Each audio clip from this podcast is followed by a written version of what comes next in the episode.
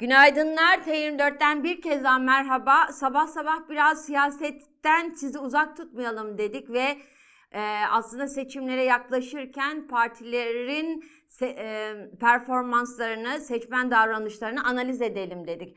Aslında sorular çok çeşitlenebilir ama biz bugün ağırlıklı olarak şu sorulara yanıt bulmaya çalışacağız. Hem muhalefet için hem e, iktidar için yani altılı masa e, işte HDP'nin öncülüğünü yaptığı Emek ve e, Özgürlük İttifakı ve tabii ki Cumhur İttifakı, iktidardaki Cumhur İttifakı için seçmen çantada keklik mi? Yani bütün partiler e, işte bütün bu kutup, kutuplaşmaya güvenerek kendi seçmen e, tabanını hala koruyor, koruyabiliyorlar mı? Bunu sormak istiyorum. E, öğrenme, öğrenmeye çalışacağız. İkinci olarak tabii ki Kararsızlar Partisi son bir buçuk yılda nereden nereye geldi? İşte yüzde yirmilerden söz ediliyordu. Nasıl bir erime var Kararsızlar Partisi'nde? Peki Kararsızlar Partisi'ndeki bu erime hangi partilere yarıyor? Hangi partiler bu kararsızlardan oylar alıyor? Ve tabii ki reel siyaset, ülke gündemi, sıcak gündem hala seçmen davranışında çok belirleyici mi? Yani uzun mesaf uzun mesafeli gelecek projeksiyonu mu yoksa yakın mesafeli taktik adımlar mı seçmen davranışlarını etkiliyor? Bütün bunların yanıtlarını bulmaya çalışacağız. Kimle bulmaya çalışacağız? Yöne, yöneylem araştırma koordinatörü akademisyen e, e, Derya Kömürcü ile Derya Bey günaydınlar, hoş geldiniz. Günaydın. Siz yöneylem olarak uzun e, zamandır tabii ki e, araştırma yapıyorsunuz ve oraya araştırmaları sürekli birbiriyle analiz ediyorsunuz. Yani nereden nereye gelmiş partiler. 12 aylık bir performansı siz ölçtünüz. Hem bütün partiler için, bütün partiler derken aslında bugün siyaseten aktör olan partileri tabii ki. Mesela e, AKP'nin iktidarın Erdoğan'ın e, biraz oy kazandığını tespit ediyorsunuz. Bu e, geçici bir trend mi, kalıcı bir hale gelebilir mi? Hı hı. Ee, şöyle başlayayım isterseniz. Gerçekten her ay araştırmalar yapıyoruz ve bu araştırmalar o ayın gündemine göre, konjonktüre göre çeşitli sonuçlar veriyorlar. Ama genel tabloyu görebilmek için aslında trendlere bakmak gerekir. Yani belli bir zaman dilimi içinde bir partinin oyu nereden nereye gelmiş e, ya da bir olası adayın oy oranı nereden nereye gelmiş bunu analiz etmek gerekir. Hani bir ayın sonucuyla e, seçimde şöyle bir şey ortaya çıkacak demek çok mümkün değil. O yüzden yani bence anlamlı bir e, soru bu.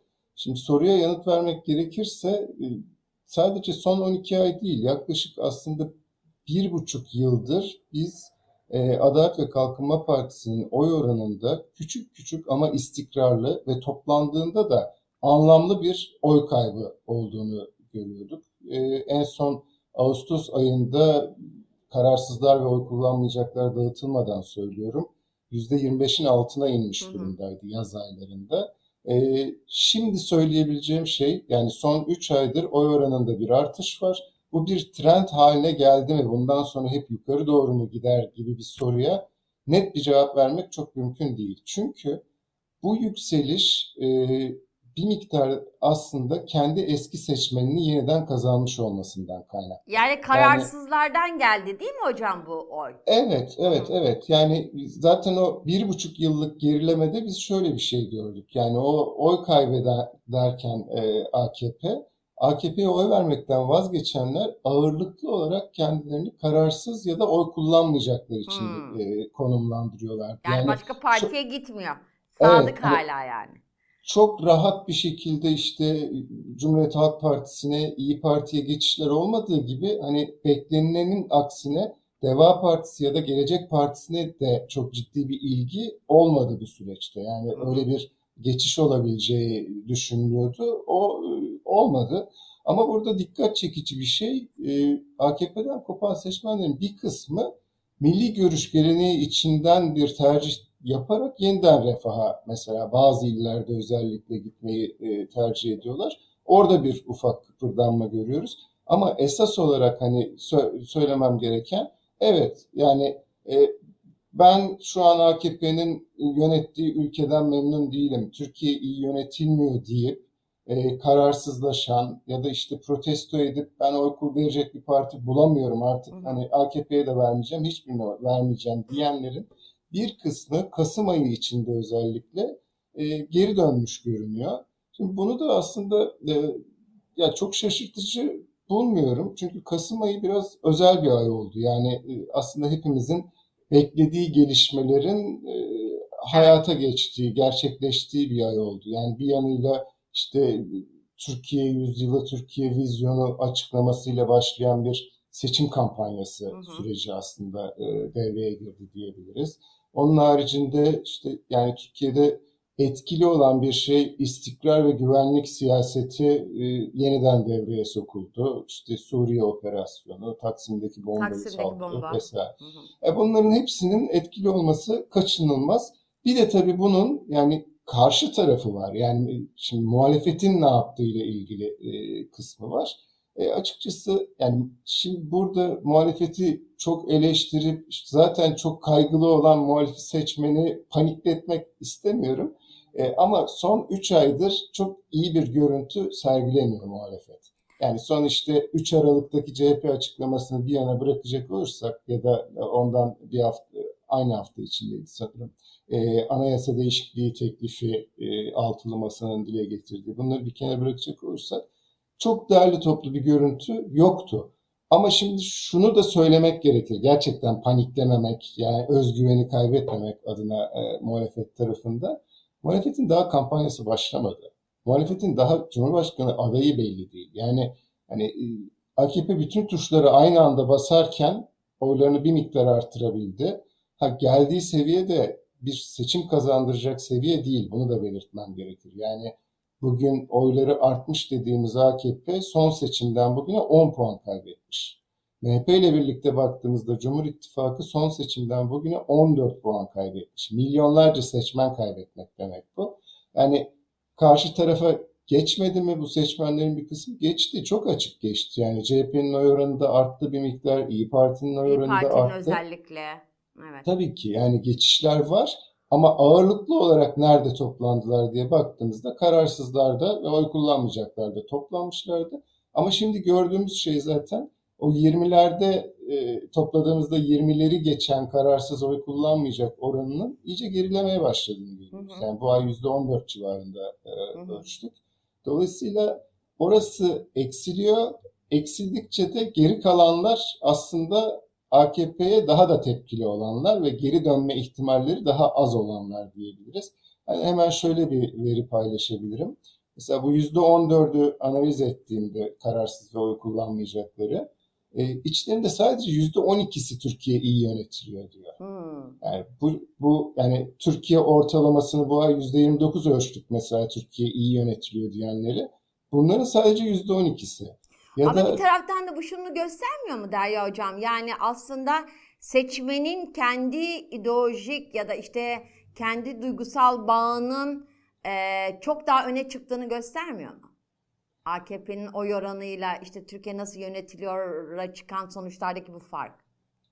Ee, bazı seçmenler için kesinlikle böyle. Yani Türkiye'de e, ne olursa olsun kutuplaşma hüküm sürmeye devam ediyor lider ve ideoloji, dünya görüşü hala çok önemli seçmenlerin tercihlerinin belirlenmesinde.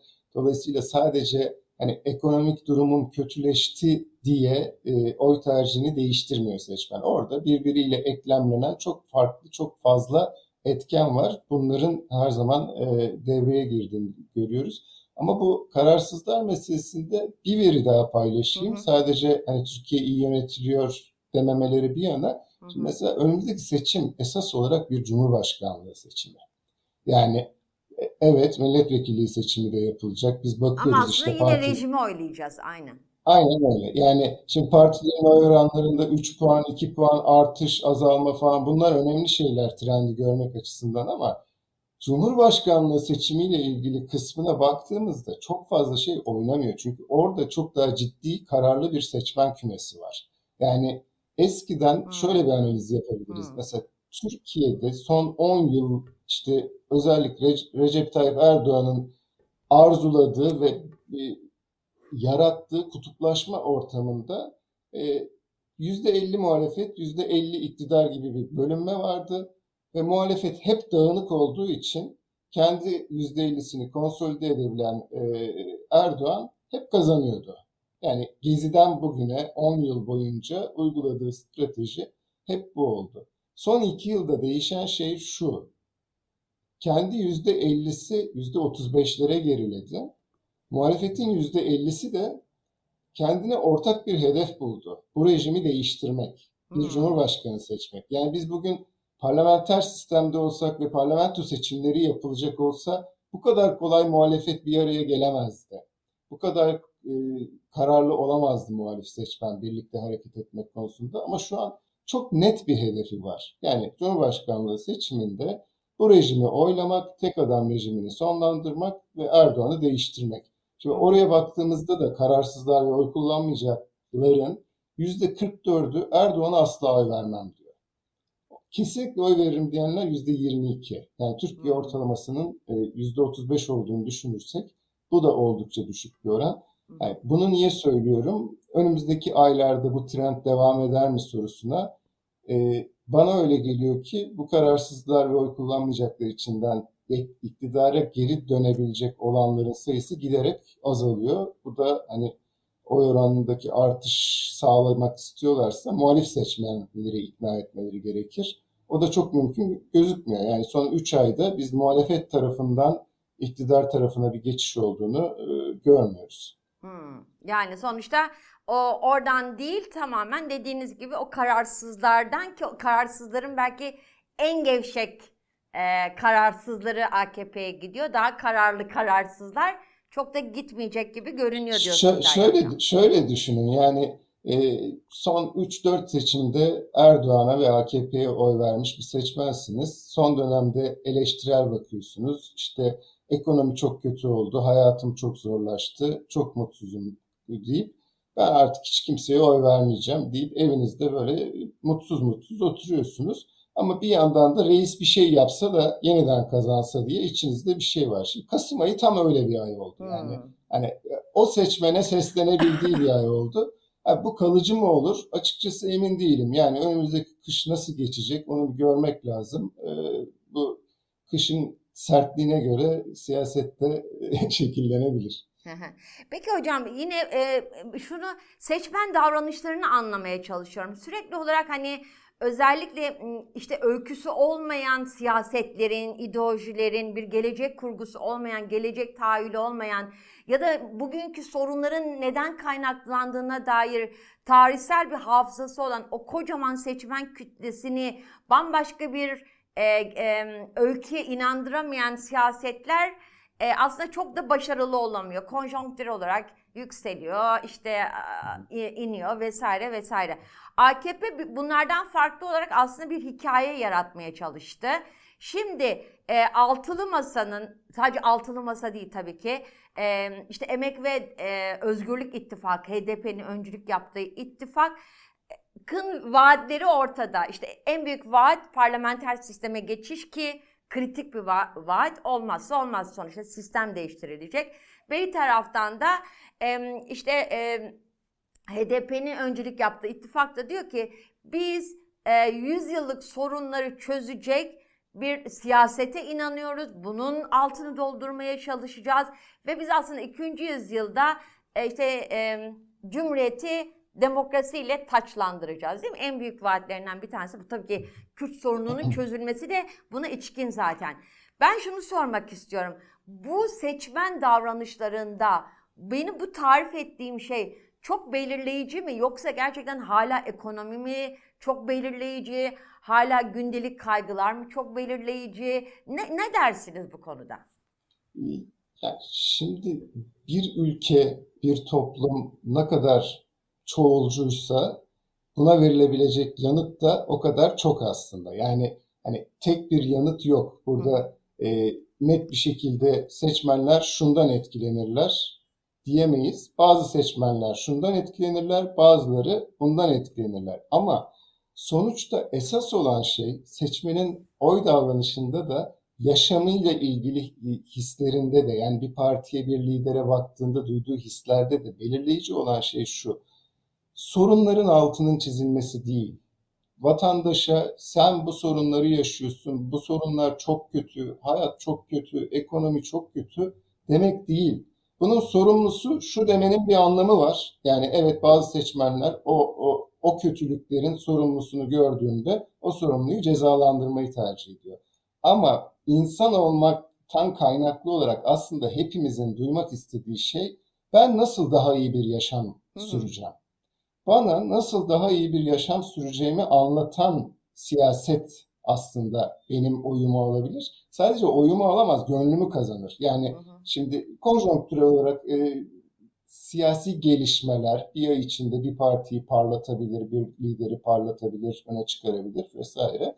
Ama uzun vadede baktığımızda bir siyasi hareketin başarılı olması için aslında hani tırnak içinde söylüyorum bir ütopyasının olması lazım. Topluma baktığında bu toplum şöyle yaşamalı diye bir hayalinin olması lazım. Bunu da topluma aktarabiliyor olması lazım. Ne yazık ki biz çok fazla günlük siyasetin içinde e, debelenip duruyoruz. Nasıl bir Türkiye'de yaşamalıyız? Dahası bence her siyasi partinin dünyaya dair bir iddiası da aynı zamanda olmak durumundadır. Yani insanlık nasıl bir dünyada yaşamalı? Çünkü Türkiye dünyadan bağımsız bir yer değil. Hı hı. Yani bütün dünya, bütün bu iklim krizini yaşarken Türkiye'de her şey güllük gülistanlık olmayacak tabii ki. Dolayısıyla... Gördük hocam Antalya yine seller sular yani. Aynen. Yani o yüzden... Ya da Kurak Günler e... filmini izlediniz mi? Buradan da reklamını yapalım. ee, işte ovrukların yeraltı sularının çek, çekilmesi, çok fazla kullanılmasıyla nasıl felakete dönüştü vesaire. Evet. Devam edin. ee, ya dediğim gibi işte ay içindeki günlük gelişmeler, o lider bu demeci verdi, o ona bu yanıtı verdi, Twitter'dan o şunu söyledi. Bunlar yani az sayıda insanı etkilerler, geçici olarak da etkileyebilirler ama esas olan şey insanlara e, nasıl daha iyi bir yaşam e, yaşayabileceklerini anlatmaktır. 2002'deki AKP katılırsınız katılmazsınız ama bunu en azından ikna edici bir şekilde bir kısım seçmene anlatabilmişti. Yani işte Avrupa Birliği düzeyinde bir demokrasi, bir kalkınma iddiası ve yani Avrupa'daki gibi bir yaşam e, vaadi. Yani bu ne kadar samimiydi değildi tartışması ayrı ama buna ikna edebilmişti. Şimdi ben mesela son o 3 Aralık'taki CHP'nin e, vizyon belgesine, bütün o toplantıya baktığımda Buna benzer bir iddia görüyorum ama bu iddianın altılı masa tarafından ne kadar benimsendiği, ne kadar ortaklaştırılabileceği e, tartışma konusu tartışma yani çok konusu, evet. evet çok çok mümkün gibi gözükmüyor. Onlar daha asgari müştereklerde birleşip esas olarak bu rejimi değiştirmeyi hedefleyecekler. Hani belki de Türkiye seçimden sonra bir iktidar değişikliği olursa önümüzdeki 2-3 yıl içinde bir normalleşme yaşayıp bu meseleleri daha e, etraflı bir şekilde tartışabilir hale gelecek. Hı hı. Bir de e, Derya Hocam şunu da merak ediyorum. Tabii bu sizin e, yeni işte önümüzdeki aylarda yapacağınız araştırmaya yansıyacaktır etkisi. Yani o yüzden şu an somut bir veri olarak sormuyorum ama bir analiz olarak soruyorum. Ya işte mesela bu en son İsmail Ağa cemaatine bağlı bir vakıftaki işte çocuk istismarı ki çocuğa tecavüz ediliyor. Net olarak bunun altını böyle koyalım. Bu vaka sonrası işte iktidar bir böyle ne yapacağını bilemedi. E, Cumhurbaşkanı Erdoğan sessiz kaldı e, kaç gündür ve dün o sessizliğini bozdu. Tabii ki bunu bozarken de kendi mütedeyyin muhafazakar tabanını incitmeyen bir yerden bir dil kurmaya çalıştı. Ama işte ağırlıklı olarak Erdoğan'ın o açıklamasının önünü açacak e, yan açıklamalar zaten geldi. İşte Adalet Bakanı'ndan geldi, Emin Erdoğan'dan geldi vesaire vesaire. Beri taraftan da 28 Şubat hatırlatması var. Yine beri taraftan da işte tarikatlar, cemaatler kapatılsın etiketleri açılıyor vesaire. Böyle bütün bütün o e, işte o ya bir taraftan da endişeli muhafazakarlar demek istemiyorum ama ya işte yine aynı günleri yaşar mıyız korkusunu, hafızasını kaşıyan, bilinçli olarak kaşıyan ya da samimi olarak bu kaygıyı yaşayan onu da yok sayamayız tabii ki.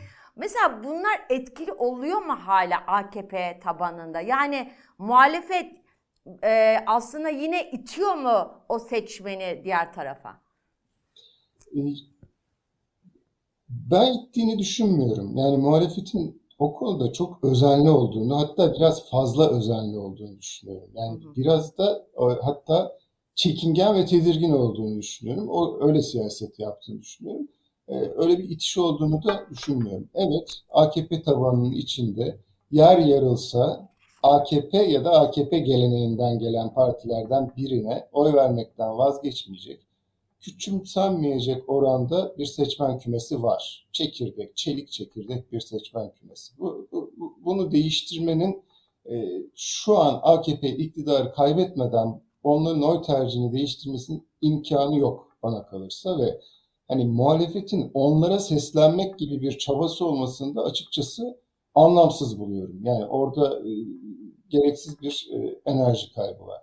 Ama şunun altına özellikle çizmek istiyorum. Bütün araştırmalarımızda gördüğümüz şey, gençler, muhafazakar ailelerden bile geliyor olsalar, kendileri hatta kendilerini muhafazakar olarak nitelendiriyor olsalar bile ya da milliyetçi muhafazakar diyenler var bile, gençler anne babalarından çok farklı siyasal tutum ve davranışlar sergiliyorlar. Türkiye'nin özellikle yani son seçimden bu seçime değişiminin anahtarı zaten bu gençlerde yatıyor. Bu gençlerin tercihlerinde yatıyor.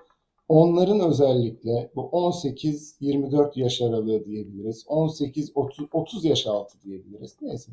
E, bu seçmenlerin, bu gençlerin mesela bu tür konulara çok daha hassas yaklaştığını, çok daha eleştirel yaklaştığını ve ortaya çıkan bu tür skandalların onları e, nasıl bir ülkede yaşamak istediklerine dair daha fazla düşündürdüğünü e, görüyoruz. Onlar zaten haberlere çok daha kolay erişebiliyorlar. Çok daha doğru yerlerden e, bilgilenebiliyorlar kendi anne babalarına ya da e, üst jenerasyonlara göre. Dolayısıyla onların tercihlerinde bir etkisi oluyor bütün bunların. E, muhalefetin belki de zaten en çok çaba sarf etmesi gereken şey bu gençlerin sandığa gitmesini sağlamak. Çünkü o gençler arasındaki kararsız ve oy kullanmam diyen oranı Türkiye ortalamasının üzerinde onlara bir umut sağlamak lazım. Onlara e, sandığa gitme, siyasete katılma gerekçesi vermek lazım. Bir gelecek umudu vermek lazım. Yani çünkü bizim araştırmalarımızda çok açık bir şekilde görülüyor. Gençler bu ülkeyi terk etmek istiyorlar. Yani dört, dört gençten üçü fırsatım olduğu anda Türkiye'yi terk ederim diyor. Başka bir ülkede yaşamak isterim Evet bu, bu yönelimin de e, öncülük yaptığı araştırma değil mi gençlerle ilgili sosyoloji mezunlarıyla evet, beraber? Evet, evet, evet. Evet orada yani odak gruplarda da e, ortaya çıkan bir şeydi. Çok net bir şekilde umutsuzluk, karamsarlık, bir çöküntü hali, bir psikolojik buhran ve bunun sonucunda bu ülkeden gitme hissi çok bariz bir şekilde ortaya çıkmış durumda. Şimdi bu insanlar tabii ki iktidara tepkililer ama bu insanların oy kullanmasını sağlamak da e, muhalefetin görevi oraya bir umut vermek, bir gelecek beklentisi sağlamak. Hatta en çok biraz önce söylediğim ütopyaya e, ihtiyacı olanlar o gençler. Çünkü onlar e, 50 yıl daha belki bu ülkede yaşayacaklarının hayalini kuruyorlar ve o 50 yılın nasıl olabileceğine dair çok karamsarlar şu an. Evet. Bir de gençler sizin o araştırmadan Özgür Hanım'la da konuşmuştuk. O araştırmadan hani cak cak istemiyorlar şimdi. Ve o şimdiye de şöyle de inanmak istiyorlar. Atıyorum mesela demokrasi diyorsun da parti içindeki işte demok demokratik tutumun ne kadar söylemlerinle uyumlu o çelişkileri de gençler bence çok e, önemsiyor. O anlamıyla genç seçmenin toplumsal e, yani e, toplumsal e, hikayede iyi bir denetmen olduğunu düşünüyorum ben o açıdan. Peki şunu merak ediyorum. Herkes en çok neyi merak ediyor? İşte, e, işte Mart, Nisan, Mayıs, Haziran'da sarkmayacağı kesin. E, seçim, olası seçimde bu er, erken demeyeceğim de daha öne al, alınmış bir seçimde. Şimdi aday meselesi çok kritik görünüyor. Muhalefet açısından aday kim olursa olsun mu e, HDP'siz bir aday ya da daha sonra HDP'nin de müzakerelerde olmadığı bir aday çıkarırsa altılı masa tablo nasıl oluyor? Erdoğan nasıl bir aday görmek istiyor karşısında? Buna dair neler diyeceksin Derya Hocam? Şöyle yani şimdi çizeceğim çerçevenin sonucunda eğer böyle bir şey sağlanabilirse aday kim olursa olsun diyeceğim. Hmm. Çünkü bir yani muhalefetin kazanması için olmazsa olmaz şey bütün muhalif seçmenlerin destek verebileceği bir ortak adayın olması. Yani altılı masa artı Emek ve Özgürlük İttifakı'nın yani HDP, TİP, Emek vesaire bütün o partilerin karşı çıkmayacağı bir ortak adayın bulunması gerekiyor. Yani daha bunu baştan söyleyelim. Şimdi burada mesela işte altılı masa içinde e, İyi Parti'nin desteklemeyeceği bir aday da Cumhurbaşkanı olamaz. CHP'nin desteklemeyeceği bir aday da Cumhurbaşkanı olamaz. Bu bir. Ama bunun yanında HDP seçmeninin desteğini alamayan bir e, muhalefet adayı da yine Cumhurbaşkanı olamaz. Dolayısıyla öncelikle bunun sağlanması gerekiyor. Hı hı. Sonra, Önce ortak aday. Herkesin oy verebileceği evet. bir ortak aday. Kim olduğundan ve, ve bana, bağımsız. Evet. Ve bana kalırsa bunun e, tek bir aday olmasının sağlanması çok önemli. Çünkü ilk turun aslında bir ikinci tur gibi yaşanması. Yani iki adayın yarıştığı bir yer zaten birinin %50'yi geçeceği anlamına gelir ve ikinci tura kalamayacağı anlamına gelir. E, üçüncü bir adayın olmadığı bir yerde bunun sağlanabilmesi çok önemli. E, bu sağlandıktan sonra e, şöyle bir şey başlıyor. Seçmen e, istikrarsızlıktan çok korkuyor. Yani bu altılı masa e, seçimi kazanana kadar bir arada duracak. Seçim bittikten sonra ertesi Dağılacak. gün birbiriyle rekabete başlayacak. İşte CHP ile İyi Parti e, parlamenter sistemde birinci parti olmak için, başbakanlığı kazanmak için yarışmaya başlayacak vesaire gibi bir algı var aslında. Biraz da bunu partiler e, destek, destekliyorlar. Yani bunu e, bunun altına biraz e, odun atıyorlar bu ateşin altına. Çünkü e, çeşitli yetkililerin yaptığı açıklamalar bu tür izlenimler veriyorlar. E, bu izlenimi vermemek gerekir. Yani e, zaten altılı masanın iddiası bu. Bunu da açıklayacaklarını söylüyorlar. Bir geçiş süreci ve bir program açıklayacaklar. Diyelim ki iki yıl ya da üç yıl boyunca ortak cumhurbaşkanı adayı kimlerle birlikte Türkiye'yi nasıl yöneteceğini e, anlatacak ve bu e, o istikrar arayışındaki seçmene e, karşılık gelecektir. Hani bunun sağlanabilmesi çok önemli. Ve bu ee, bağlayıcı bu, olacak hocam. Yani bir tür taahhüt, evet. topluma taahhüt olacak diye evet. yani ben öyle biliyorum. Ha. Şimdi burada en kritik şeylerden birisi e, yine bu istikrar meselesiyle ilgili Cumhurbaşkanlığını kazandıktan sonra iddianızı yerine getirebilmeniz için mecliste çoğunluğu elde etmiş olmanız gerekiyor. Yani evet. e, hatta HDP ile ya da Emek ve Özgürlük İttifakı ile birlikte bakıldığında 360'ı bulabildiğiniz durumda işte e, anayasayı değişikliğini referanduma götürme şansınız ortaya Şansınız çıkıyor. Oluyor, evet. Şu anda ben bu partilerin oy oranlarına baktığımda ne Cumhur İttifakı'nın ne Millet İttifakı'nın 300'ün üzerine çıkabildiğini görmüyorum. Hmm. Dolayısıyla burada HDP ya anahtar ya kilit parti. Anladım. Kesinlikle. Yani öyle, öyle bir meclis tablosu ortaya çıkacak ki bazen 3-5 milletvekili olan bir parti bir yasanın yapılmasını sağlayabilir ya da engelleyebilir durumda hmm. olacak. Şimdi bunu bunun önüne geçmek, meclisteki milletvekili sayısını arttırmak için de altılı masanın yapması gereken şey belli yerlerde, belli illerde, belli seçim çevrelerinde ortak listeler çalışmak. Hı hı. Yani tek başına CHP, tek başına İyi Parti girdiğinde milletvekili bir fazla çıkaramıyorsa orada belki bir ortak liste çalışmasıyla bir fazla vekil çıkarmanın e, planlarını yapmaları gerekiyor ki seçim bittikten, Cumhurbaşkanı değiştikten sonra e, vaat ettikleri yol haritasını meclisteki varlıklarıyla da e, sergileyebilsinler. Şimdi bunlar olduğu durumda benim elimdeki rakamlar e, adayın isminin çok önemli olmadığını gösteriyor. Hmm. Yani evet şu anda olası adaylar var. İşte e, isimleri geçiyor. Kemal Kılıçdaroğlu'nu soruyoruz. İmamoğlu var, Yavaş var. Soruyoruz. Evet. evet. Hani ve aralarında oy farkları var. Yani e, genel olarak e, Erdoğan'ın oyu çok evet geride duruyor.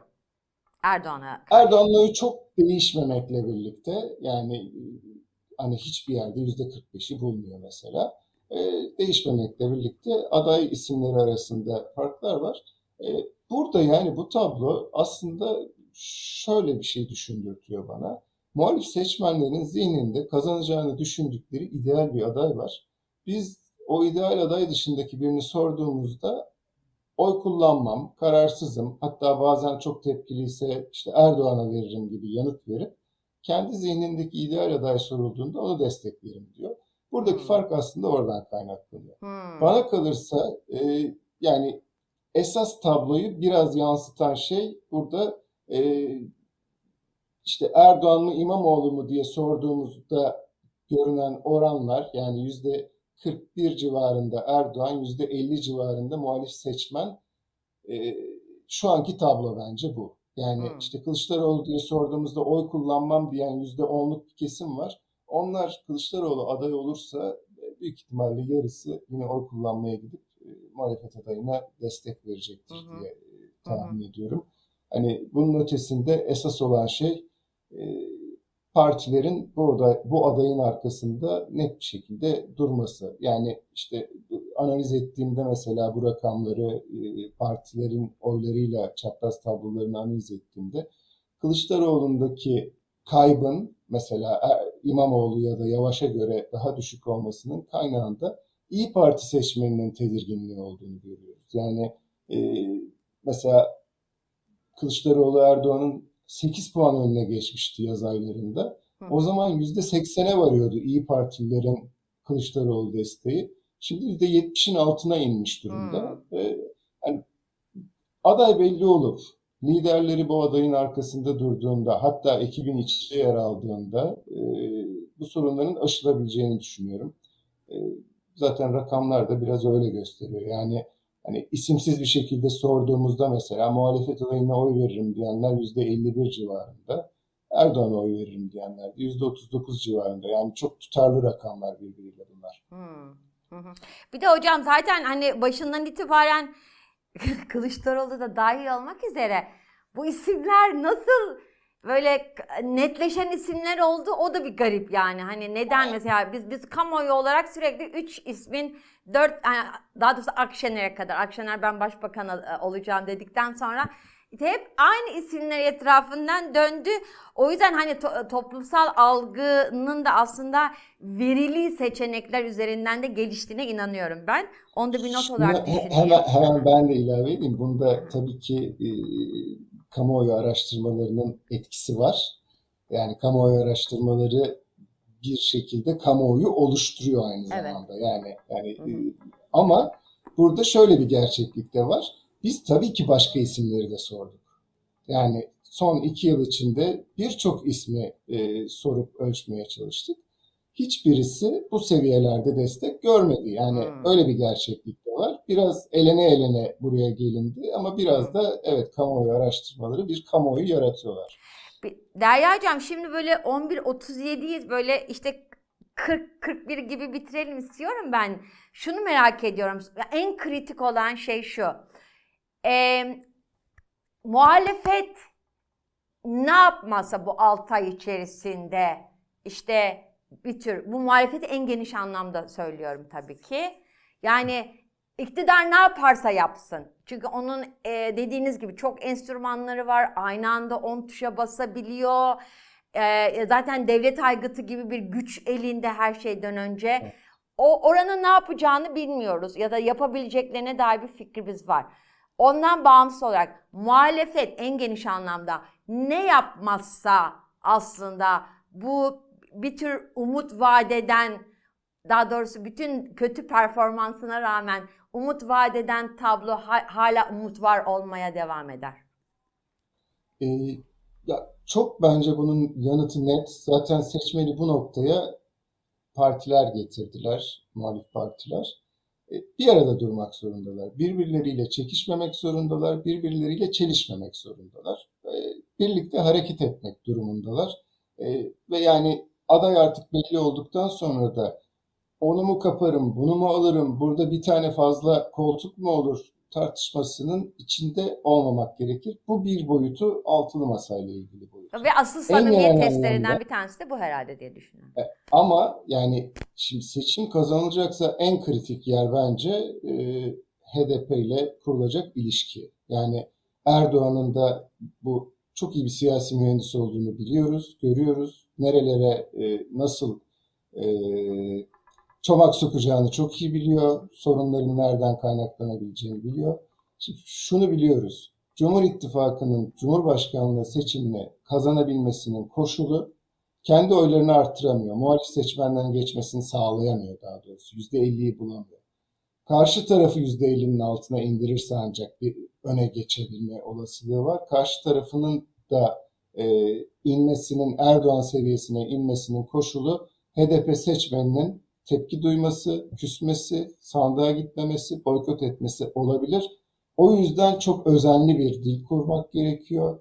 Yani e, sizin ideolojik görüşünüz ne olursa olsun, ne kadar milliyetçi, ne kadar işte vatansever vesaire olursanız olun, bütün bu tartışmalar bence seçime kadar e, biraz askıya alınması gerekir. E, çok özenli bir ilişki kurulması gerekir. Zaten çok açık görülüyor. Yani şimdi HDP'ye oy veren seçmenlerin mesela belli isimlere niye bu kadar tepkiyle yaklaştığı, belli isimleri niye e, sahiplendiği ve tereddüt etmediği çok açık görülüyor. Çünkü kullanılan dil bunu belirliyor.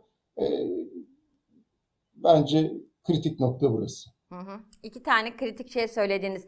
Derya Kömürcü çok teşekkürler. Yöneylem Araştırma e, Koordinatörü. Ben teşekkür Hem son araştırmayı biraz analiz ettiniz hem de aslında bugünkü güncele de bağlamaya çalıştım. E, araştırmalarınızı bekliyoruz hocam.